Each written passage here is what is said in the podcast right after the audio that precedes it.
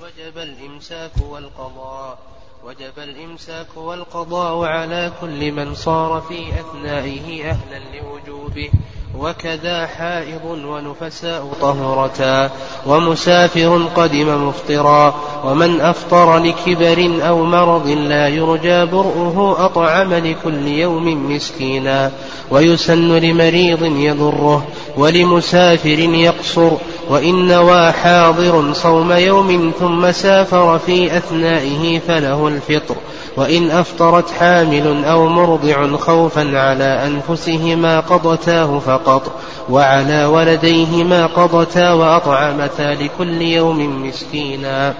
ومن نوى الصوم ثم جن أو أغمي عليه جميع النهار ولم يفق جزءا منه لم يصح صومه لا إن نام جميع النهار ويلزم المغمى عليه القضاء فقط.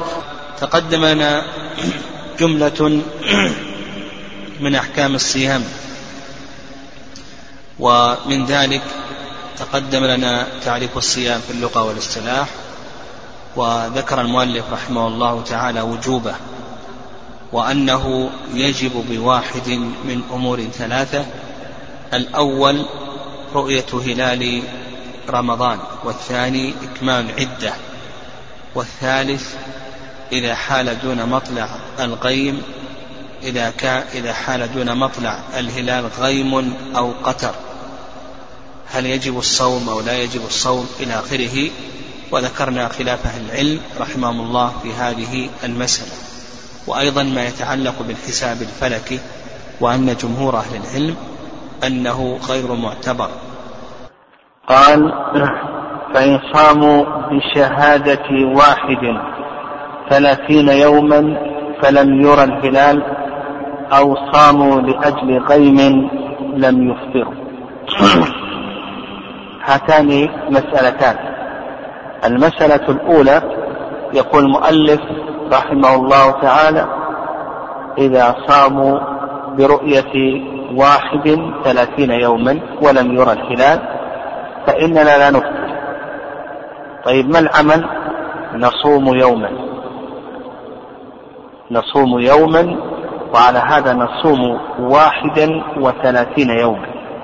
صورة المسألة رؤية الهلال. وثبتت رؤيته بواحد. أتممنا العدة ثلاثين يوما ولم نرى الهلال. فيقول المؤلف رحمه الله نزيد يوما. وعلى هذا نصوم واحد وثلاثين يوما ثم نفطر. إن رأينا الهلال أفطرنا لكن إذا لم نرى الهلال. فيقول المؤلف رحمه الله تعالى بأننا نزيد يوما ثم بعد ذلك نفطر. لماذا نزيد يوما؟ قالوا لأن هلال شوال لا تثبت رؤيته إلا بأي شيء؟ باثنين. ولو قلنا بأننا نفطر إذا أتممنا ثلاثين يوما نقول أفطرنا بناء على رؤية واحد لأن الثلاثين هذه مبنية على رؤية ماذا؟ على رؤية واحد. وإذا كان كذلك فإننا لا نفطر بل نزيد يوما. هذا هو المشهور من المذهب. مشهور من المذهب أننا إذا أتممنا ثلاثين يوما وكانت الرؤية مبنية على رؤية واحد فإننا لا نفطر بل نزيد يوما. ما دمنا لم نرى الهلال. أما إن رأينا الهلال فالأمر في هذا ظاهر وعلتهم كما تقدم أن هذه الثلاثين التي صمناها مبنية على رؤية واحد. ولو قلنا بأننا نفطر للزم من ذلك أن يخرج الشهر برؤية واحد. والشهر لا يخرج إلا برؤية اثنين. هذا هذا المشهور من المذهب. والرأي الثاني يعني الرأي الثاني وهو رأي الشافعية أننا إذا صمنا ثلاثين يوما برؤية واحد ولم نرى الهلال فإننا نفطر.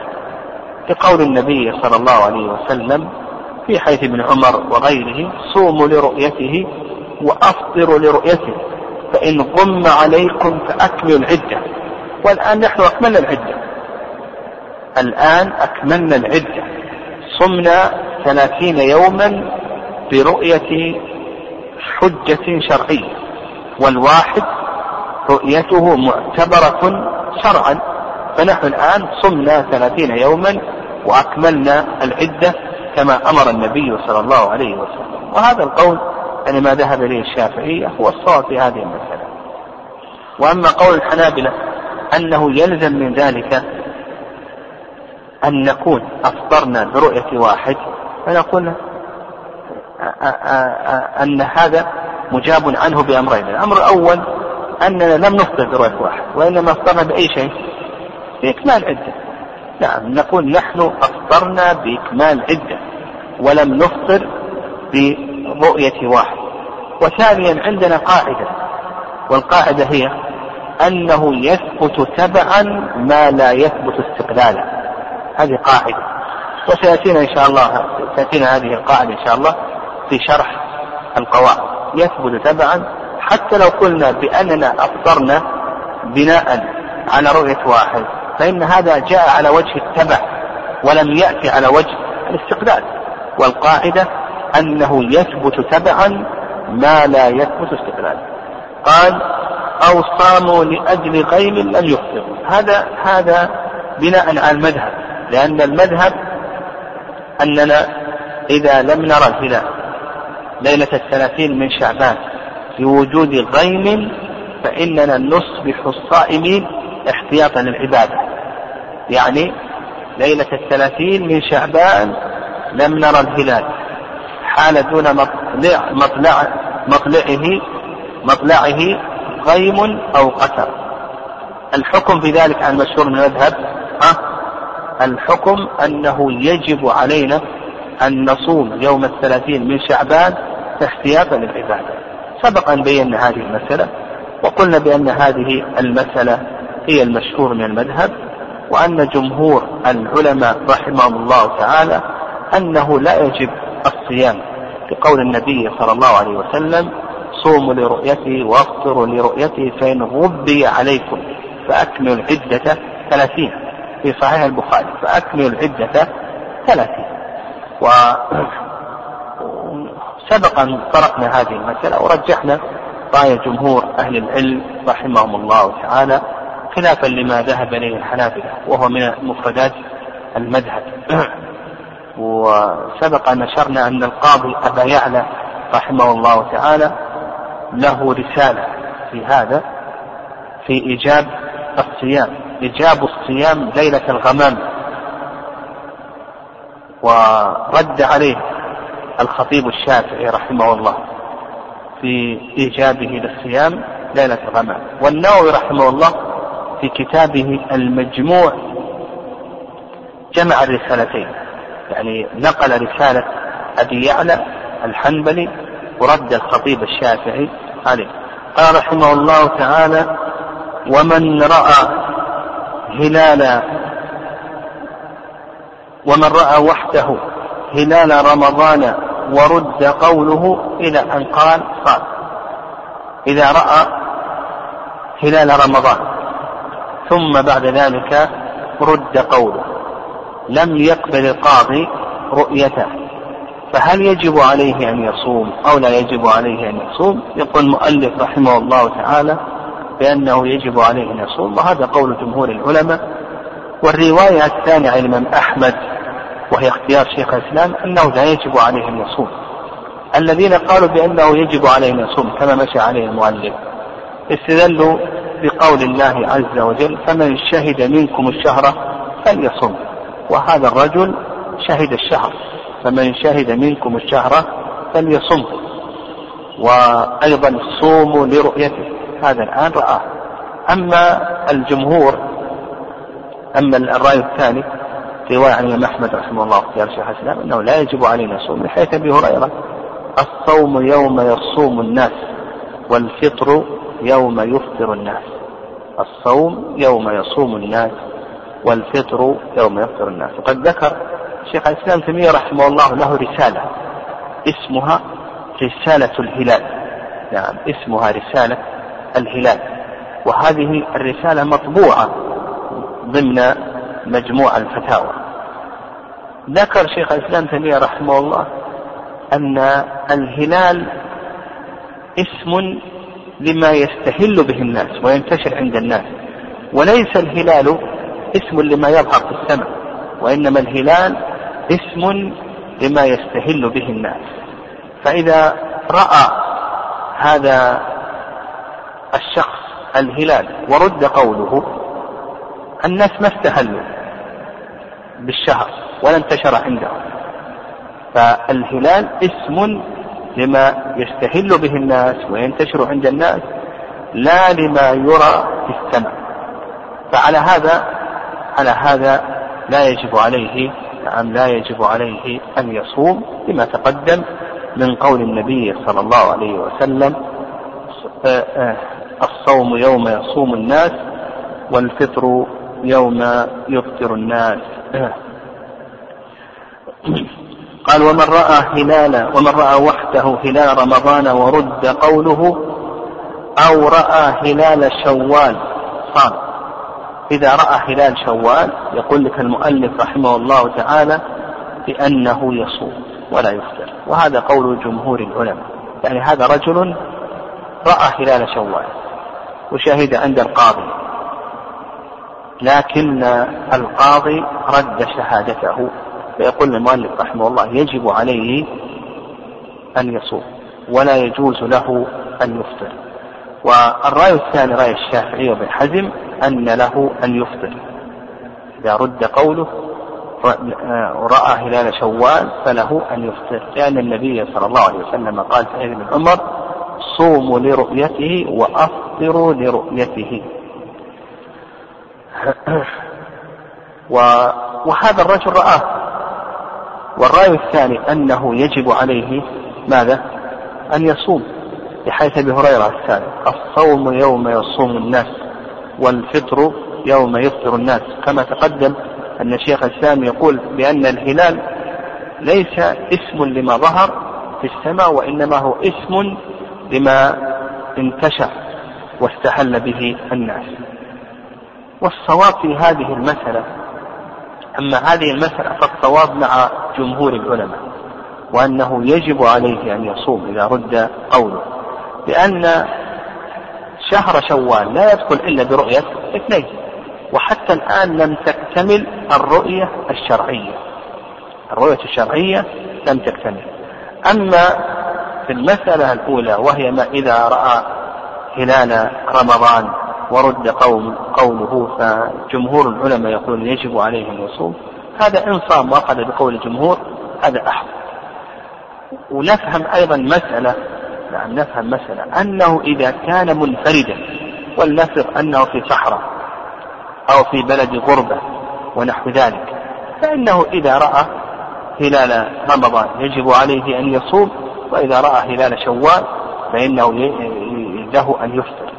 لكن إذا كان مع الناس إذا كان مع الناس ورأى هلال رمضان هل يجب عليه الصيام كما يقول الجمهور أو لا يجب عليه كما يقول ابن تيمية رحمه الله؟ وإذا رأى هلال شوال هل يجب عليه الصيام كما يقول الجمهور؟ أو وهل يجوز له أن يفطر كما يقول الشافعية؟ هذا آه، ما إذا كان مع الجماعة. قال رحمه الله تعالى ويلزم الصوم لكل مسلم مكلف. هنا شرع, شرع المؤلف رحمه الله في بيان شروط من يجب عليه الصوم. يجب الصوم على المسلم. وهذه المسألة تقدم الكلام عليها كثيرا. أما الكافر فإنه لا يجب عليه أن يصوم. تقدم ذكرنا أن الكافر يتوجه إليه خطابان. الخطاب الأول خطاب التكليف يعني وجوب التكليف هذا لا, لا يكلف الكافر بما هذا مكلف الكافر مكلف بما يتعلق بخطاب وجوب التكليف مكلف ولهذا يعذب على ترك الصيام وسيحاسب على ذلك. ما سلككم في سقر قالوا لم نكن من المصلين ولم نكن نطعم المسكين. والخطاب الثاني خطاب وجوب الأداء يقول لا يجب عليه أن يؤدي لا يطالب به لا يطالب به حتى يسلم لأنه فقد الأصل وهو التوحيد. سبق أن ذكرنا أن النية يشترط لها الإسلام. فالنية منه غير صحيحة لأن الإسلام شرط من شروط النية. و وإن أسلم في أثناء اليوم إن أسلم في أثناء اليوم فإنه لا يجب عليه أن يقضي ما سبق لأنه كما ذكرنا خطاب وجوب الأداء لا يتوجه إليه. يقول القضاء لا يجب عليه أن يقضي ويجب عليه أن يمسك. لكن هل يجب عليه أن يقضي ذلك اليوم الذي يسلم فيه أو لا؟ هذا موضع خلاف والصواب أنه لا يجب عليه أن يقضي ذلك اليوم. وعندنا مسألتان كما سنشير إليهما. المسألة الأولى وجود شرط الوجوب والمسألة الثانية انتفاء انتفاء مانع الوجوب. لا بد أن نفرق بينهما. المسألة الأولى وهي ما يتعلق بوجود شرط الوجوب. والمسألة الثانية تتعلق بانتفاء مانع الوجوب. إذا وجد شرط الوجوب في أثناء الشهر أو في أثناء اليوم نقول يجب عليه أن يمسك ولا يجب عليه قضاء. إذا وجد شرط الوجوب في أثناء اليوم في أثناء الشهر نقول يجب عليه أن يمسك ويصح منه. ولو أكل في أثناء اليوم ولا يجب عليه أن يقضي ذلك اليوم ولا ما سلف من أول الشهر. ويدخل تحت هذا صور الصورة الأولى الصورة الأولى إذا أسلم الكافر. هنا وجد شرط الوجود. إذا عقل المجنون وجد شرط الوجود. إذا بلغ الصبي وجد شرط الوجوب إذا قامت البينة في أثناء النهار قامت البينة في أثناء النهار وجد الآن شرط الوجوب ففي هذه الصور إذا حصل شيء منها نقول يجب أن يمسك ولا يجب عليه أن يقضي. لا ذلك اليوم ولا يقضي أيضا ما سلف من الأيام السابقة. فمثلا إذا بلغ في أثناء اليوم نقول يجب أن يمسك. اليوم الذي بلغ فيه لا يجب عليه يقضيه. ولو أكل عقل المجنون أسلم الكافر إلى آخره. قامت البينة في أثناء النهار. المسألة الثانية انتفاء المانع. إذا انتفى المانع في أثناء النهار فإنه يجب القضاء ولا يجب الإمساك يقول يجب القضاء ولا يجب الإمساك ومثل ذلك الحائض إذا طهرت. إذا طهرت الحائض في أثناء اليوم وقد نعم آه، إذا طهرت الحائض في أثناء اليوم فإنه يجب عليها أن تقضي ولا يجب عليها أن تمسك. النفس إذا طهرت المريض إذا برئ وقد أكل لم يصم فنقول لا يجب عليه أن يمسك على الصحيح كما سيأتي لكن يجب عليه أن يقضي المريض إذا برئ المسافر إذا قدم إذا قدم وقد أفطر لا يجب عليه أن يمسك لكن يجب عليه أن يقضي قال رحمه الله مكلف. هذا الشرط الثاني من شروط الوجوب أن يكون مكلفا. بأن يكون بالغا عاقلا وعلى هذا إذا كان مجنونا فإنه لا يجب عليه الصيام ولا يصح منه. وإن كان صغيرا فلا يجب عليه الصيام لكن إن كان مميزا فإن الصيام يصح منه. كان صغيرا لا يجب عليه أن يصوم لكن إن كان مميزا فنقول بأن الصيام يصح منه. قد ذكر العلماء رحمهم الله تعالى أن الصغير كما يؤمر بالصلاة لسبع ويضرب عليها لعشر كذلك أيضا يؤمر بالصيام إذا كان يطيقه إذا كان يطيقه لقوة البنية أو لبرودة الجو ونحو ذلك. إذا كان يطيق الصوم فإنه يؤمر بالصيام لسبع ويضرب على ذلك لعشر. قال رحمه الله قادر. هذا الشرط الثاني. الشرط الثالث أن يكون قادرا. وعلى هذا إذا كان عاجزا عن الصيام فإنه لا يجب عليه الصوم. وسيأتينا إن شاء الله أن العجز ينقسم إلى قسمين. القسم الأول عجز دائم. كالكبير والمريض الذي لا يرجى برؤه. عجز دائم. فهذا يفطر ويطعم عن كل يوم مسكينا كما سيأتي إن شاء الله.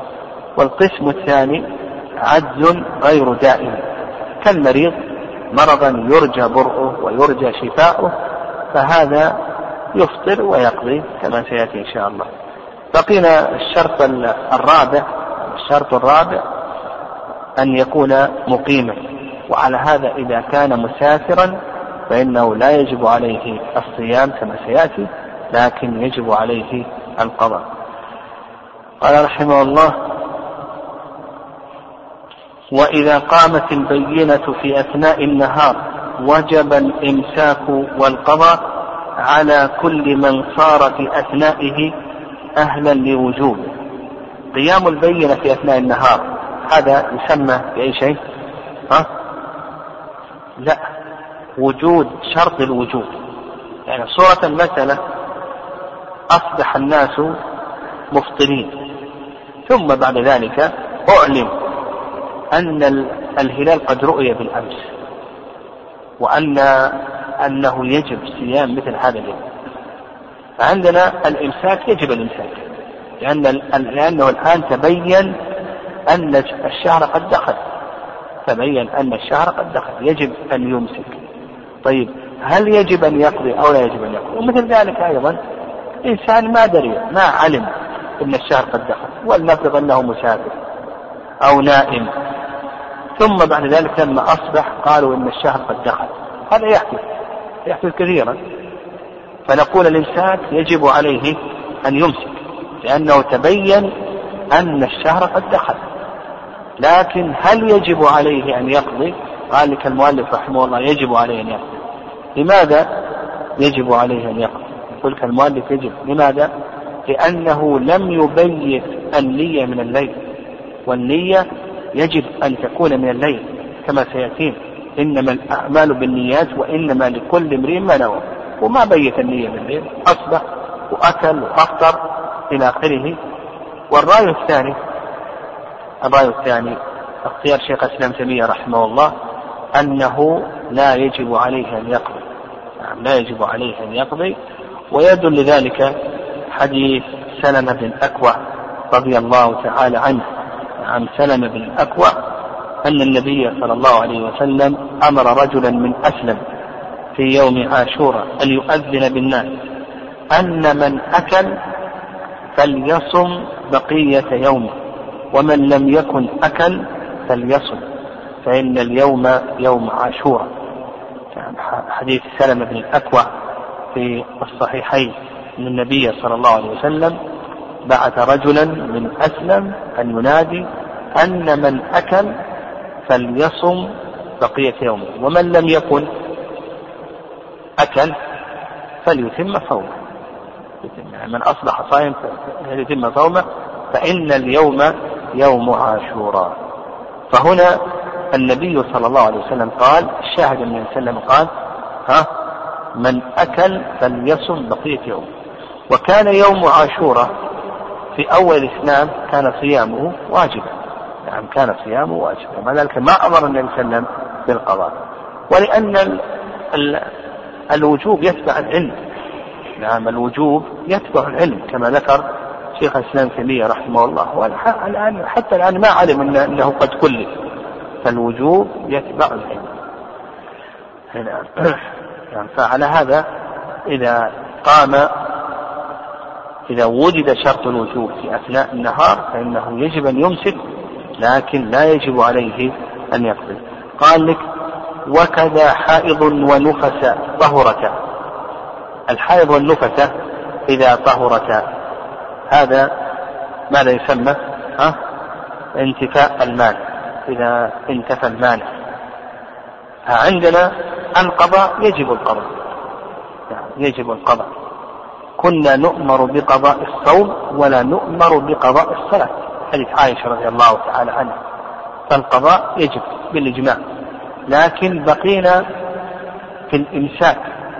الحائض إذا طهرت في أثناء النهار كذلك النفس هل يجب عليها أن تمسك أو لا يجب عليها أن تمسك؟ هذا المشهور من المذهب كما ذكر المؤلف رحمه الله أنه يجب عليها أن تمسك والرأي الثاني وهذا أيضا قول الحنفية والرأي الثاني رأي الشافعية أنه لا يجب الإمساك وهذا هو الصواب أن الإمساك لا يجب. وقد روي عن ابن مسعود وإن كان في ضعف من أكل في أول النهار فليأكل في آخره. يعني من أكل في أول النهار لم فليأكل في آخره. ولأنها أن الحائض والنفساء. أبيح, أبيح لها الفطر وما ترتب على المأذون غير مضمون. وأما الذين قالوا يجب الإمساك قالوا احتراما للزمن. تعليلهم قالوا يجب الإمساك احتراما للزمن. لكن هذا هذا التعليل فيه نظر. يعني الصواب أن تقول الزمن يعني الشارع أباح انتهاك هذه الحرمة. ولأن الحائض والنفس أذن لها في الأكل فالصواب في ذلك ما ذهب إليه الشافعي. قال ومسافر قدم مفطرا المسافر لا يخلو من حالتين الحالة الأولى أن يقدم صائما فهذا يجب عليه أن يتم الصوم. ولا يجوز له أن يفطر لأن سبب الترخص قد زال الحالة الثانية أن يقدم مفطرا يعني أفطر في السفر قدم البلد وهو مفطر. فهل يجب عليه أما القضاء فيجب عليه بالإجماع. من كان منكم مريضا أو على سفر فعدة من أيام أخرى. لكن هل يجب عليه أن يمسك؟ أو نقول بأنه لا يجب عليه أن يمسك. المؤلف رحمه الله ذهب إلى أنه يجب عليه أن يمسك. والرأي الثاني رأي الشافعية الخلاف في هذه المسألة كالخلاف في المسألة السابقة. الحنفية والحنابلة يجب أن يمسك والرأي الثاني أنه لا يجب عليه أن يمسك وقول الشافعية وهو الصواب كما سلف قال رحمه الله ومن أفطر لكبر أو مرض لا يرجى برؤه أطعم لكل يوم مسكينا من أفطر لكبر أو مرض لا يرجى برؤه. إذا أفطر لكبر أو مرض لا يرجى برؤه. يقول المؤلف رحمه الله تعالى بأنه يطعم لكل يوم مسكينا. ودل ذلك قول الله عز وجل وعلى الذين يطيقونه فدية طعام مسكين. قال ابن عباس رضي الله تعالى عنهما ليست بمنسوخة. يعني قول الله عز وجل وعلى الذين يطيقونه فدية طعام مسكين. قال ابن عباس رضي الله تعالى عنهما ليست بمنسوخة. هي في الشيخ والشيخة إذا كبر يفطران ويطعمان عن كل يوم مسكينا.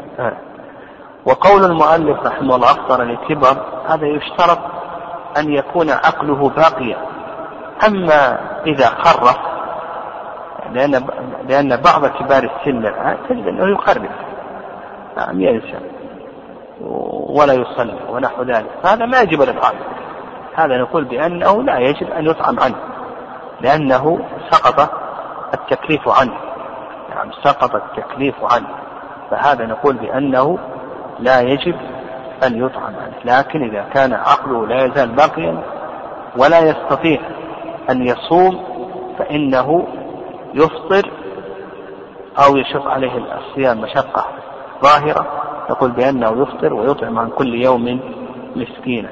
أو مرض لا يرجى برؤه لا يرجى زواله. يعني لا يرجى برؤه مثل بعض الأمراض الآن. يعني بعض الذين يصابون بالكلى.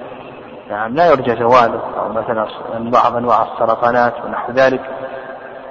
لا يرجى زواله فهذا يفطر ويطعم عن كل يوم مسكينا كما تقدم. ويؤخذ من كلامه أنه إذا كان يرجى برؤه فإنه يجب عليه أن يقضي. أن يجب عليه أن يقضي. ولو كان البر سيتأخر. قد يقول مثلا الطبيب أن البر يحتاج إلى سنة سنتين إلى آخره. فنقول ما دام أنه يرجى برؤه وشفاؤه نقول بأنه يفطر ويقضي. قال رحمه الله أطعم لكل يوم مسكينا. نعم وهذا رأي الجماهير يجب عليه أن يطعم الفدية هذه خلافا للمالكية فإنهم لا يجيبون هذه الفدية. نعم لا يجيبون هذه الفدية. والصواب ما عليه جمهور أهل العلم لما تقدم يعني من قول الله عز وجل وعلى الذين يطيقونه فدية طعام مسكين. في البخاري أن أنسا لما كبر أفطر وأطعم ثلاثين أطعم ثلاثين مسكينا. كذلك أيضا ورد عن أبي هريرة وابن عمر رضي الله تعالى عنهم طيب قول المؤلف رحمه الله أطعم عن كل يوم مسكينا. ما هو ضابط الإطعام إلى آخره؟ هل هذا الإطعام مقدر شرعا أو أنه مقدر بالعرف؟ أكثر أهل العلم يرون أنه مقدر شرعا. يرون أنه مقدر شرعا. ولهذا المشهور من المذهب أن الذي يطعم كالفطرة. يعني الذي يطعم كالفطرة. وما هي الفطرة عندهم؟ زكاة الفطر كما تقدم لنا. بخمسة أشياء تمر الشعير الزبيب والأقط والبر يطعم لكل مسكين مدا من بر أو نصف صاع من غيره والرأي الثاني اختيار شيخ الإسلام أن الإطعام ليس مقدرا ليس مقدرا. أن الإطعام ليس مقدرا في الشرع وإنما هو مقدر بالعرف. فيطعم ما يتعارف الناس أنه إطعام أنه ليس مقدرا في الشرع وإنما هو مقدر في العرف فما تعارف الناس أنه إطعام فإنه يكون إطعاما. طيب وعلى هذا نعم على هذا له كيفيتان الإطعام الإطعام له كيفيتان. الكيفية الأولى أن يعطيهم حبا أن يملكهم حبا. لكل مسكين كيلو. نعم كيلو من غالب قوت البلد والحالة الثانية الحالة الثانية أن يصنع طعاما. يصنع طعاما ويحضر له المساكين طعاما غداء أو عشاء ويدعو المساكين إلى هذا الطعام. كما فعل أنس رضي الله تعالى عنه. وعلى هذا نأخذ أنه لا يشترط التمليك. يعني المشهور من المذهب أن الإطعام لا بد فيه من التمليك. وش معنى ذلك؟ معنى ذلك أنه لو صنع طعام ما صح. لأن هذا ليس فيه تمليك. لا بد أن يعطيهم حبا المشهور من المذهب. لكن إذا أخذنا بكلام شيخ الإسلام تيمية رحمه الله وأن الإطعام ليس مقدرا بالشرع وإنما هو مقدر بالعرف نقول بأن الإطعام له كيفيتان كما سلف. يعني له كيفيتان. وهل يجب أن يطعم مساكين بعدد الأيام أو أن هذا ليس واجبا يعني مثلا أفطر ثلاثين يوما. هل يجب أن يطعم ثلاثين مسكينا؟ أو نقول بأن هذا ليس واجبا. وهذا ليس واجبا. إن أطعم ثلاثين مسكينا هذا حسن كما فعل أنس. وإن أطعم بعض المساكين أعطاهم طعام ثلاثين يوم نقول بأن هذا مجزي لو أنه مثلا أعطى أسرة من الأسر من الرز ما يكفي لطعام ثلاثين مسكين وعددهم عشرة أو عشرون إلى آخره يقول بأن هذا ملزم. العلماء رحمهم الله يقولون بأن وقت الإطعام إما أن يطعم كل يوم بيومه إما أن يطعم كل يوم بيومه. فمثلا الكبير إذا أفطر هذا اليوم فإنه يطعم مسكينا. أو أنه يؤخر الإطعام إلى آخر الشهر. فإذا أفطر ثلاثين يوما أطعم ثلاثين مسكينا أو طعام ثلاثين مسكينا. وإن أفطر تسعة وعشرين يوما أفطر أطعم تسعة وعشرين مسكينا. أما أن يقدم الإطعام في أول الشهر فهذا العلماء رحمهم الله يقولون بأنه لا يجزي لأنه تقديم للعبادة على سببها. سبق أن ذكرنا في القواعد أنه يجوز أن تقدم العبادة بعد وجود السبب وقبل شرط الوجود. أما تقديم العبادة قبل وجود السبب فإن هذا لا يجزي قال رحمه الله تعالى وسن لمريض يضره ولمسافر يقصر. يقول لك المؤلف رحمه الله يسن الفطر لمريض. المرض هو اعتلال الصحة. فيقول لك يسن للمريض الذي يضره.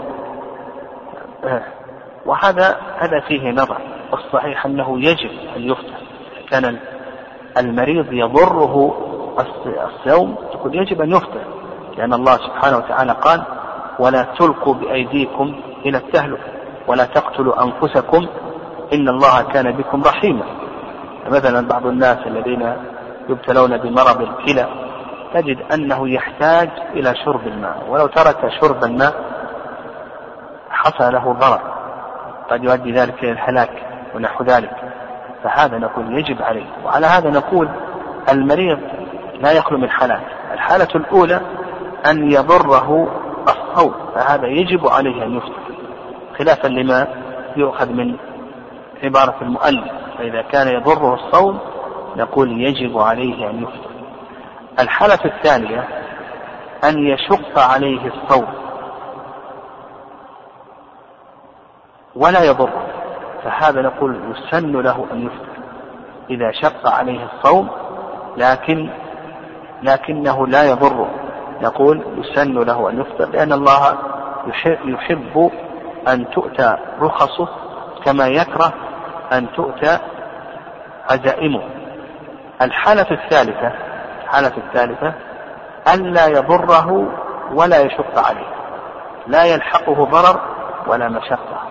مثل لو انكسر إصبعه أو أصابه صداع يسير أو حصل له كسر في رجله ونحو ذلك أو زكام لا يضره ولا يشق عليه فهذا يجب عليه أن يصوم.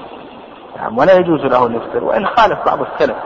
نعم بعض السلف كما روي عن ابن سيرين رحمه الله تعالى أنه يرخص له في الإفطار بعموم الآية من كان منكم مريضا أو على سفر إلى آخره لكن الصواب في هذه المسألة ما عليه جمهور العلماء رحمه الله تعالى رحمهم الله تعالى. قال ولمسافر يقصر. نعم لمسافر يقصر. أيضا إذا كان السفر سفر قصر يقول لك المؤلف رحمه الله تعالى يسن له أن يفطر. نعم وهذا أيضا فيه نظر. الصحيح أنه إذا كان يلحقه مشقة ظاهرة بالصوم فإنه يجب عليه أن يفطر. إذا كان يلحقه مشقة ظاهرة في الصوم يجب عليه أن يفطر لأن النبي صلى الله عليه وسلم لما خرج لما خرج آه آه فقيل له إن الناس خرج في رمضان فقيل له إن الناس قد شق عليهم الصيام. وهم ينظرون ما تفعل. فدعا بماء فشرب. فذكر له من لم يفطر. فقال وسلم أولئك العصاة أولئك العصاة.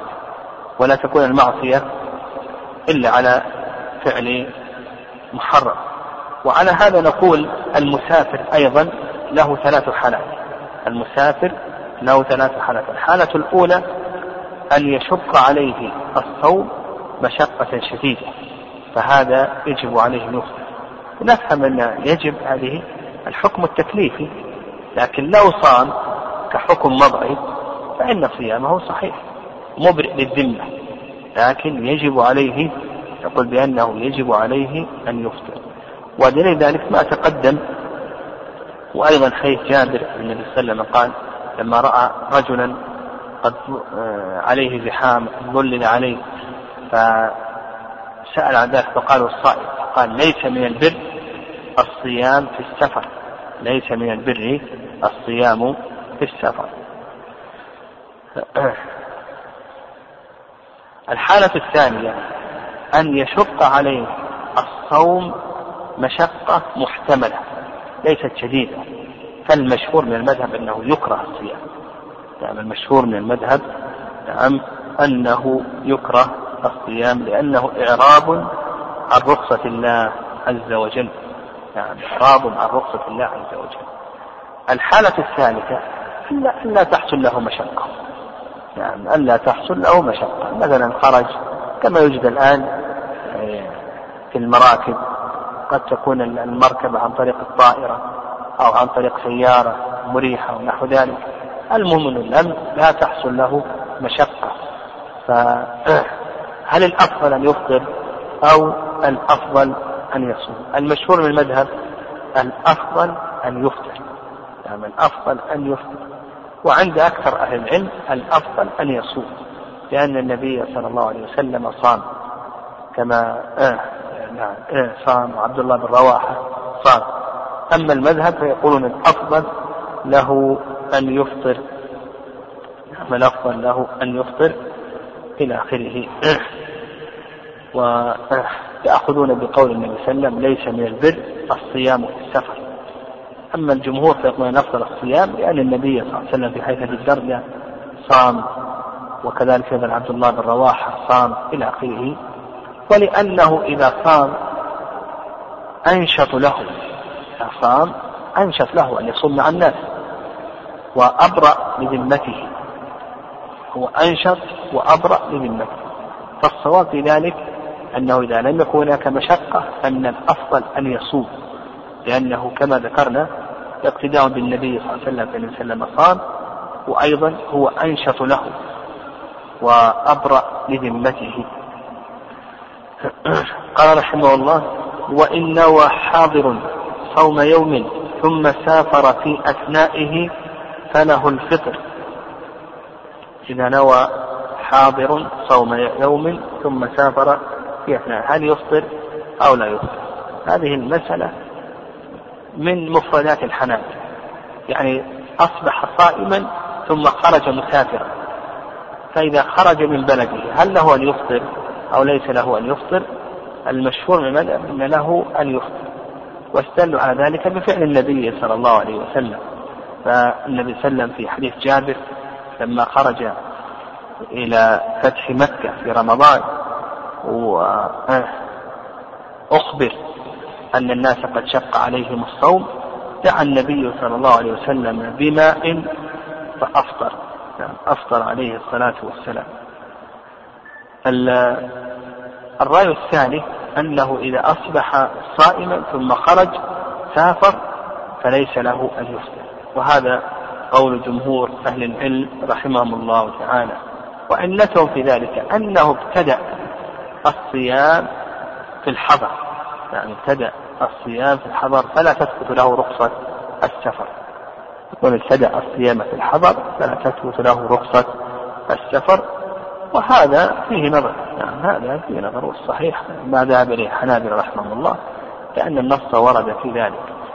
ويفهم من كلام المؤلف رحمه الله قوله ثم سافر في أثناء. يفهم من كلام المؤلف أنه ليس له أن يفطر في الحضر. يعني ليس له أن يأكل ثم يخرج. نقول إذا أردت أن تفطر انتظر حتى تخرج.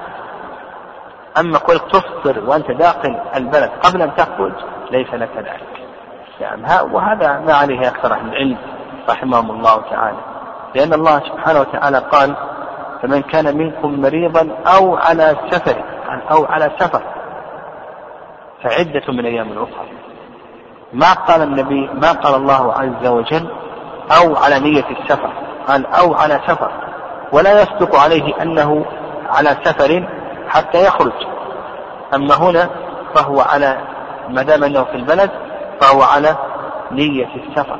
وليس على سفر وذهب بعض السلف نعم ذهب كالحسن وعطاء أن له أن يأكل داخل النهار داخل البلد. وقالوا بأنه ورد عن أبي بصرة الغفاري وكذلك أيضا عن أنس رضي الله تعالى عنه. لكن الذي يتأمل هذه الآثار أثر أبي بصرة وأثر أنس رضي الله تعالى عنهما. يتبين له والله أعلم أن هذه الآثار إنما أكلوا عند خروجهم من أطراف البلد. والإنسان إذا خرج من أطراف البلد فله يترخص قال رحمه الله وإن أفطرت حامل أو مرضع خوفا على أنفسهما قضتاه فقط وعلى ولديهما قضتا وأطعمتا لكل يوم مسكينا. الحامل والمرضع إذا أفطرتا فإنهما لا يخلوان من ثلاث حالات فالحامل والمرضع إذا أفطرتا فإنهما لا يخلوان من ثلاث حالات. الحال الأولى أن تخافا على أنفسهما. نعم أن تخافا على أنفسهما. فيجوز لهما الفطر بالاتفاق لأن أقل أحوالهما أن تكون كالمريض والمريض يجوز له أن يفطر فمن كان منكم مريضا أو على سفر فعدة من أيام أخرى فإذا خافتا على أنفسهما نقول بأن لهما الفطر ويجب عليهما القضاء لما تقدم من قول الله عز وجل فعدة من أيام أخرى الحالة الثانية الحالة الثانية أن تخاف على أنفسهما وكذلك أيضا على ولديهما. نعم والقول بأنه يجب عليهما القضاء هذا رأي الجمهور. ورد عن سعيد بن المسيب كذلك ابن رأي بن حزم أنه لا يجب عليهما القضاء. والصواب أنه يجب عليهما القضاء لأن الله سبحانه وتعالى قال فعدة من أيام أخرى نعم عدة من أيام أخرى وأما حديث إن الله وضع عن المسافر الصوم وشطر الصلاة وعن الحامل المرضع الصوم. فالمقصود بذلك وضع الصوم على الحامل المرضع المقصود بذلك وجوب الأداء. لكن وجوب القضاء هذا لا بد منه لأن الله سبحانه وتعالى قال فعدة من أيام أخرى. وأقل أحوالها أن تكون أن تكون الحامل والمرضع أقل أحوالهما أن تكون كالمريض. يعني أقل أحوالهما أن تكون كالمريض. آه. طيب هذه الحالة الأولى. فتلخص لنا في الحالة الأولى أن أنهما إذا خافتا على أنفسهما لهما الفطر ويجب عليهما القضاء ولا فدية عليهما. الحالة الثانية أن تخافا على أنفسهما وولديهما. فحكم هذه الحالة كالحالة السابقة إذا خافت على أنفسها على أنفسهما وولديهما فحكم هذه الحالة كالحالة الثالثة. الحالة الثالثة أن تخافا على الولد فقط. نعم أن تخافا على الولد فقط. فيجوز لهما الفطر لقول الله عز وجل ولا تلقوا بأيديكم إلى التهلكة لكن بقينا في مسألتين. المسألة الأولى هل يجب القضاء أو لا يجب القضاء؟ والمسألة الثانية هل تجب الكفارة أو لا تجب الكفارة؟ المؤلف رحمه الله قال وعلى ولديهما قضتا فعلى كلام المؤلف رحمه الله يجب القضاء. نعم يجب القضاء. وهذا قول جماهير العلماء رحمهم الله. بما تقدم من قول الله عز وجل فعدة من أيام أخرى. وأقل الأحوال أن تكون كالمريض. بقينا في المسألة الثالثة وهي الفدية. قال المؤلف وأطعمة لكل يوم مسكينا. فيجب الفدية على ولي الصبي أن يطعم عن كل يوم مسكين. وهذا قول الحنابلة والشافعية. والرأي الثاني يعني الرأي الثاني رأي أبي حنيفة رحمه الله وهو رواية عن مالك أنه لا تجب الفدية. نعم لا يجب إطعام. نعم لا يجب الإطعام. نعم. الذين قالوا بأنه يجب الإطعام قالوا بأنه هذا وارد عن الصحابة رضي الله تعالى عنهم. ورد عن ابن عباس ورد عن ابن عمر رضي الله تعالى عنهم فدام انه وارد عن الصحابة رضي الله تعالى عنهم يصار إليه. والذين قالوا بأن الإطعام لا يجب قالوا الأصل في ذلك براءة الذمة. نعم الأصل في ذلك براءة الذمة. وما دام أنه وارد عن الصحابة رضي الله تعالى عنهم نقول الأحوط في ذلك أنه يجب على ولي الصبي أن يطعم عن كل يوم مسكينا إن كان قادرا وإن كان عاجزا فإنه لا يجب. قال والإطعام الكلام فيه كما تقدم في إطعام الكبير والمريض الذي لا يرجى برؤه من مرض. قال ومن نوى الصوم ثم جن أو أغمي عليه جميع النهار ولم يفق جزءا منه لم يصح صومه. بالنسبة للمجنون نعم بالنسبة للمجنون نقول المجنون هذا ينقسم إلى أقسام. أو الجنون نقول بأنه ينقسم إلى أقسام. القسم الأول أن يجن جميع النهار من الغروب إلى الطلوع من الطلوع إلى الغروب. جميع النهار هو مجنون. فنقول هذا لا يجب عليه شيء حتى القضاء لا يجب عليه. فلنفرض أنه جن في الليل ولم يفق ولم يفق من جنونه إلا في الليل. إلا في ليلة إلا في الليلة المقبلة. فنقول هذا لا يجب عليه القسم الثاني القسم الثاني أن يجن نعم القسم الثاني أن يجن من أول النهار. نعم، أن يجن من أول النهار. لكنه يفيق في أثناء النهار. أفاق في أثناء النهار. ولنفرض أنه جن من الليل. ثم بعد ذلك لما صار في نصف النهار أفاق. ها إيش نقول هنا؟ نقول يجب أن يمسك ولا يجب عليه أن يقضي كما سلف الحالة الثالثة الحالة الثالثة أن يجن تارة ويصير تارة أخرى. فنقول يجب عليه أن يمسك في زمن الإفاقة. أما زمن الجنون هذا ليس مقابلا لا تكليف عليه. لو أكل لا, لا شيء عليه. فإذا كان يجن مثلا يجن ساعة ساعتين ويفيق ساعة ساعتين نقول يجب عليه أن يمسك ها متى؟ في زمن الإفاقة. ما عداه لا يجب عليه. ولا يجب عليه أن يقبل. القسم الرابع والأخير أن يكون مجنونا ثم يشفى من جنونه أن يكون مجنونا ثم يشفى من جنونه هذا كما سلف. يعني هذا كما سلف. يجب أن يمسك ولا يجب عليه أن يقضي قال لك أو أغمي عليه جميع النهار. أيضا ولم يفق جزءا منه لم يصح صومه. المغمى عليه. إذا أغمي عليه جميع النهار. من الليل إلى الليل أغمي عليه. فهذا نقول بأنه لا يصح صومه. وهل يجب عليه القضاء ولا يجب عليه القضاء؟ جماهير العلماء أنه يجب عليه القضاء. يعني الأئمة يتفقون على أنه يجب عليه القضاء المغمى عليه.